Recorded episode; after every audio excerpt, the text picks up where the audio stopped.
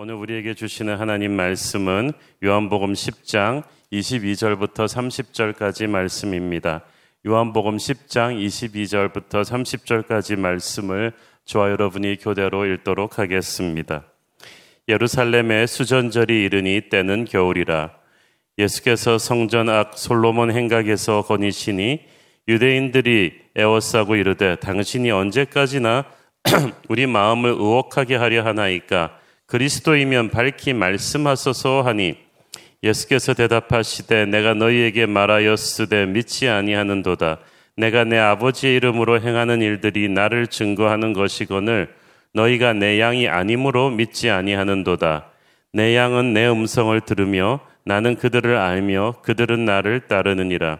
내가 그들에게 영생을 주노니 영원히 멸망하지 아니할 것이요. 또 그들을 내 손에서 빼앗을 자가 없느니라 그들을 주신 내 아버지는 만물보다 크심에 아무도 아버지 손에서 빼앗을 수 없느니라 나와 아버지는 하나이니라 하신대. 22절에 보니까 예루살렘의 수전절이 이르니 때는 겨울이라고 했습니다. 수전절은 히브리어로 하누카라고 불리는 유대인들의 아주 축제 절기입니다. 8일간을 지키는 겨울철 절기인데 이때 하루에 촛불 한 개씩을 밝혀가면서 8일이 지나면 촛불 8개 전부를 점등하는 의식으로 유명합니다. 이 수전절 하누카의 기원은 기원전 164년경으로 거슬러 갑니다. 시리아가 유다를 약탈하고 성전을 침입해서 자기 마음대로 예배를 더럽혀 놓은 것을 마카비 유대 혁명이 일어나서 성전을 되찾은 사건에서 유래하죠. 이방인들이 더럽혀 놓은 성전 재단을 새롭게 되찾아서 하나님께 재봉헌하고 다시금 성결케 한다는 그런 의미가 담겨 있었습니다. 이날은 어, 악의 세력으로부터 광명을 되찾은 승리의 날이요 축제의 날이었습니다. 그래서 이 한우카 때는 많은 유대인들이 창문에 등불을 걸어놓고 거리에서 춤을 추고 악기를 연주하며 즐겁게 보내곤 했습니다. 근데 23절에 보니까 예수께서 성전 안 솔로몬 행각에서 거니셨다고 했죠. 겨울철인 관계로 날씨도 춥고 비가 많이 와서 그 안에 계셨던 것 같고 어, 순한 한우카를 맞아서 상경한 유대인들도 성전 안에 많이 있었던 것 같습니다. 유대의 겨울은 한국처럼 매서운 겨울 날씨는 아니지만 그래도 굉장히 음습한 뼈가 시려드는 그런 추위입니다. 근데 유대인들이 예수님을 애워싼 채 과연 당신이 진짜 메시아인지 밝히라고 요구합니다. 24절을 봅니다. 유대인들이 애워싸고 이르되 당신이 언제까지나 우리 마음을 의혹하게 하려 하나이까 그리스도이면 밝히 말씀하소서 하니 여기서 에워쌌다는 표현은 적개심을 가지고 이렇게 막 맹수가 양을 에워싸듯이 빠져나가지 못하도록 포위한 상태를 말합니다. 언제까지 우리 마음을 의혹하게 하려 하나이까 대체 언제까지 우리가 당신 때문에 이렇게 스트레스를 받아야 합니까? 그러면서 예수님으로 인해서 이렇게 쌓였던 자기들의 마음의 불만을 터뜨리고 있는 것입니다. 당신이 그리스도이시면 그렇다고 밝히 말씀하소서. 예수님은 아직 대중 앞에서는 자신이 그리스도라는 공식적인 선언을 한 적이 없습니다. 예수님의 권위 있는 그러나 말씀과 기적들을 보면은 다 알 수가 있었어요. 그러나 메마른 율법주의의 노예가 돼버린 그들의 사고방식으로는 도저히 그 예수님이 안식일을 범하는 행동과 하나님 아버지와 자신이 동등하다고 말씀하시는 메시지를 받아들일 수가 없었습니다. 그들은 종교적인 의식에 익숙한 종교인이었지 영혼이 순수하지 못했어요. 이 순수하지 못한 영혼의 특징은 말씀을 흡수하는 게 아니라 튕겨낸다는 거죠. 말씀에 알레르기 반응을 보입니다. 분노하고 거절합니다. 마귀가 그 영혼을 계속 장악하고 있기 때문에 예수님의 임재에 저항하는 거죠. 이런 경우는 말씀을 들을 때 은혜가 되는 게 아니라 갈등이 되고 분노를 일으킵니다. 그들은 이미 예수님이 자신들이 기대하는 정치적 메시아가 아니라는 사실을 확인했습니다.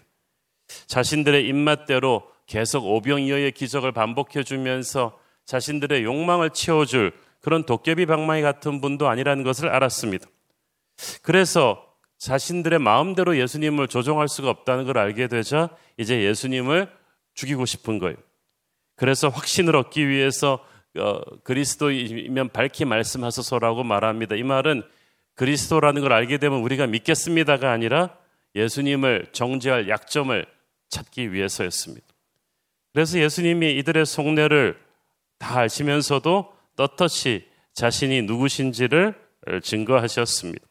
25절, 26절 봅니다. 예수께서 대답하시되 내가 너에게 말하였으되 믿지 아니하는도다.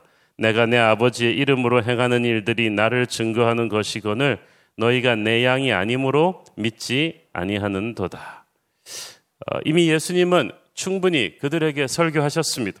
기적도 충분히 행하셨습니다. 이제 말씀과 기적을 그렇게 충분히 듣고 보았으면 예수님이 누구이신지를 이제 알아야만 했던 거예요.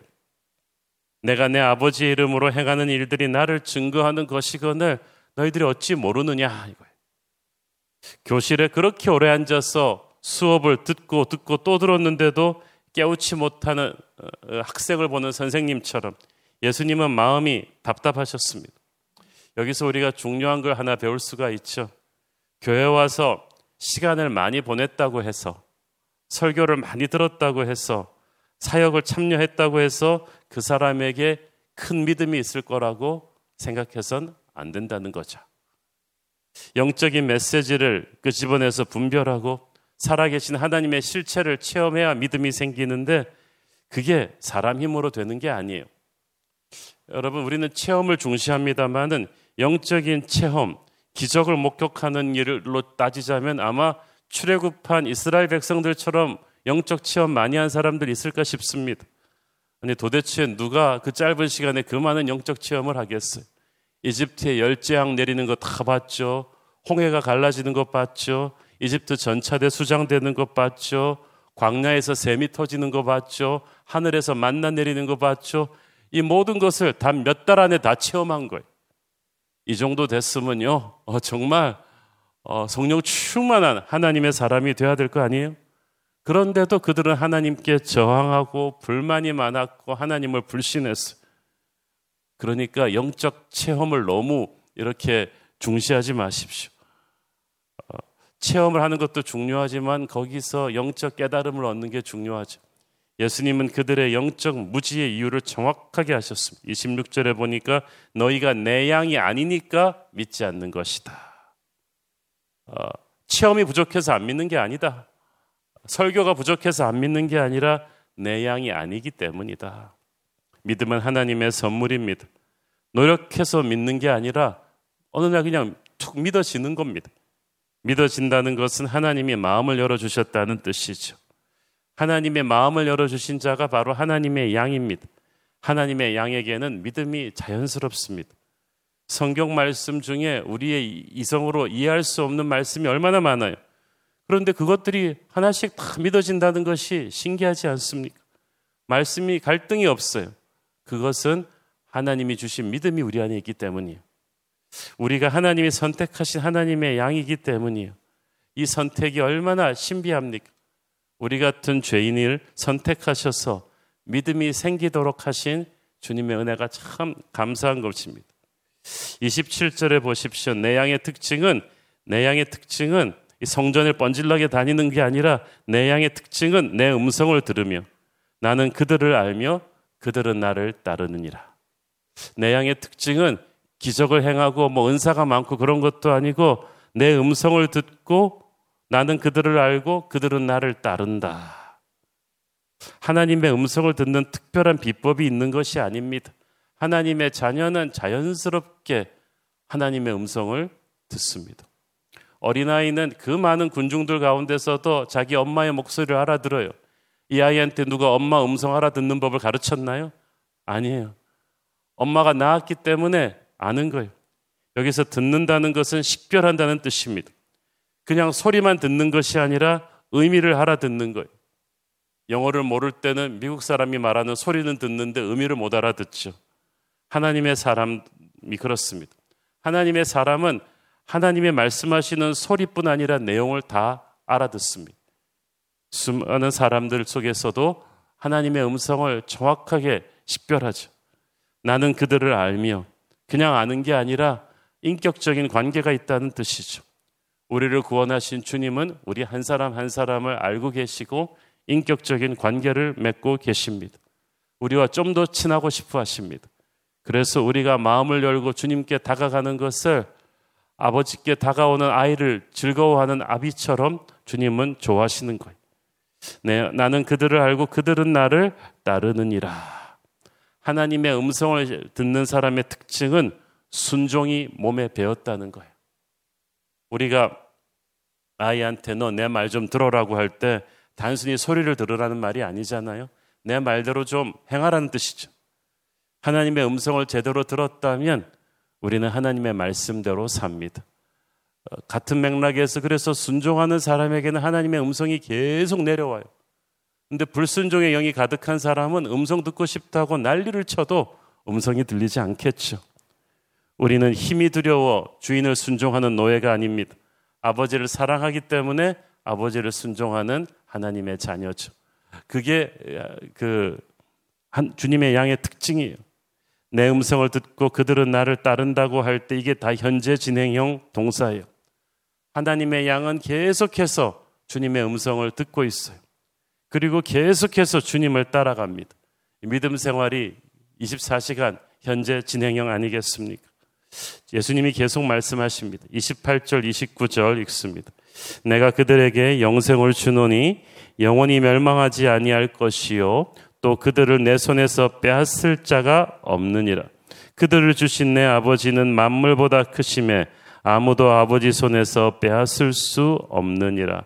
첫째 주님께서는 영생을 우리에게 주신다고 하셨습니다. 영생을 영생을 주시는 것은 영생이 하나님께 있기 때문이죠. 구원은 내가 노력해서 얻는 게 아니라 하나님이 선물로 주셔서 받는 것입니다. 영생을 받으면 그 특징은 이제 지옥으로부터 자유합니다. 영원히 멸망하지 아니할 것이요 또 그들을 내 손에서 빼앗을 자가 없느니라. 죽어서만 천국 가는 게 아니라 살아서도 지옥의 권세가 그 멸망의 권세가 우리를 건드리지 못한다는 뜻이에요. 하나님은 한번 구원하신 성도들을 끝까지 책임지십니다. 결코 중간에서 아 내가 잘못 생각했다. 사람 잘못 봤으니까 너의 구원은 취소. 이런 게 아니라는 거예요. 우리가 받은 구원은 완전하고 결코 잃어버리지 않습니다. 가끔씩 시험 들 때 구원의 기쁨을 잃어버릴 수 있겠죠. 그러나 구원 자체를 결코 잃어버리지 않고 주님께서 멸망의 권세가 우리를 건드리지 못하게 끝까지 안고 가세요. 저희를 주신 내 아버지는 만물보다 크심에 이 만물 중에 세상 권세 잡은 사탄 마귀도 포함되어 있죠.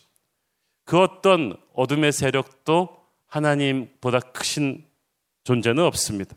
그래서 하나님 안에 있으면 안전합니다. 그래서 담대한 거예요.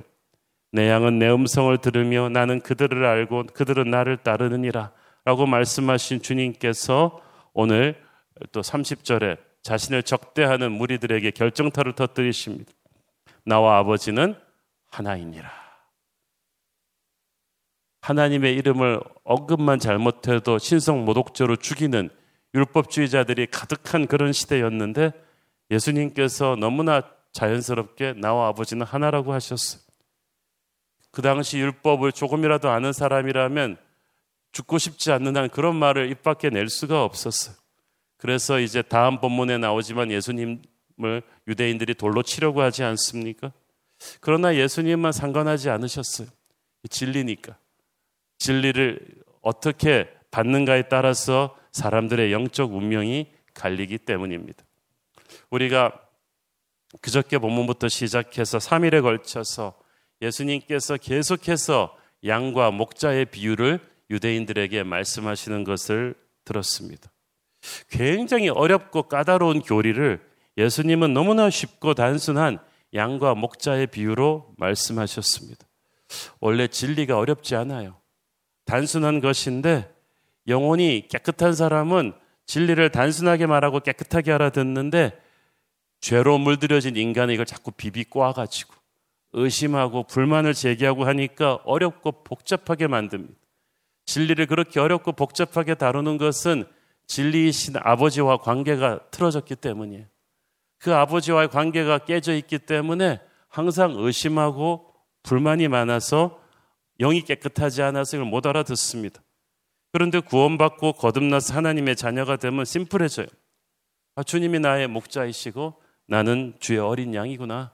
나는 항상 주의 음성을 들으면서 사는 것이구나. 그리고 그렇게 살 때 주님이 나를 보호해 주시는구나. 뭐 이게 어렵습니까? 이 심플한 진리가 정확하게 각인됩니다. 목자이신 주님과 날마다 동행하며 살아가는 인생이 저와 여러분의 인생인 줄 믿습니다. 그래서 가끔씩 흔들리기는 하겠지만은 쓰러지진 않아요. 방황과 갈등이 없습니다. 우리 모두 그렇게 심플하고 분명한 목자이신 우리 예수님을 따라가는 그런 인생을 살게 되기를 축원합니다. 기도하겠습니다. 주님 은혜를 감사합니다. 우리의 목자이신 예수님을 사랑합니다. 그 목자이신 예수님의 음성을 듣고 흔들리지 않고 살아가는 우리의 인생 되게 하여 주시옵소서. 예수님 이름으로 기도했습니다.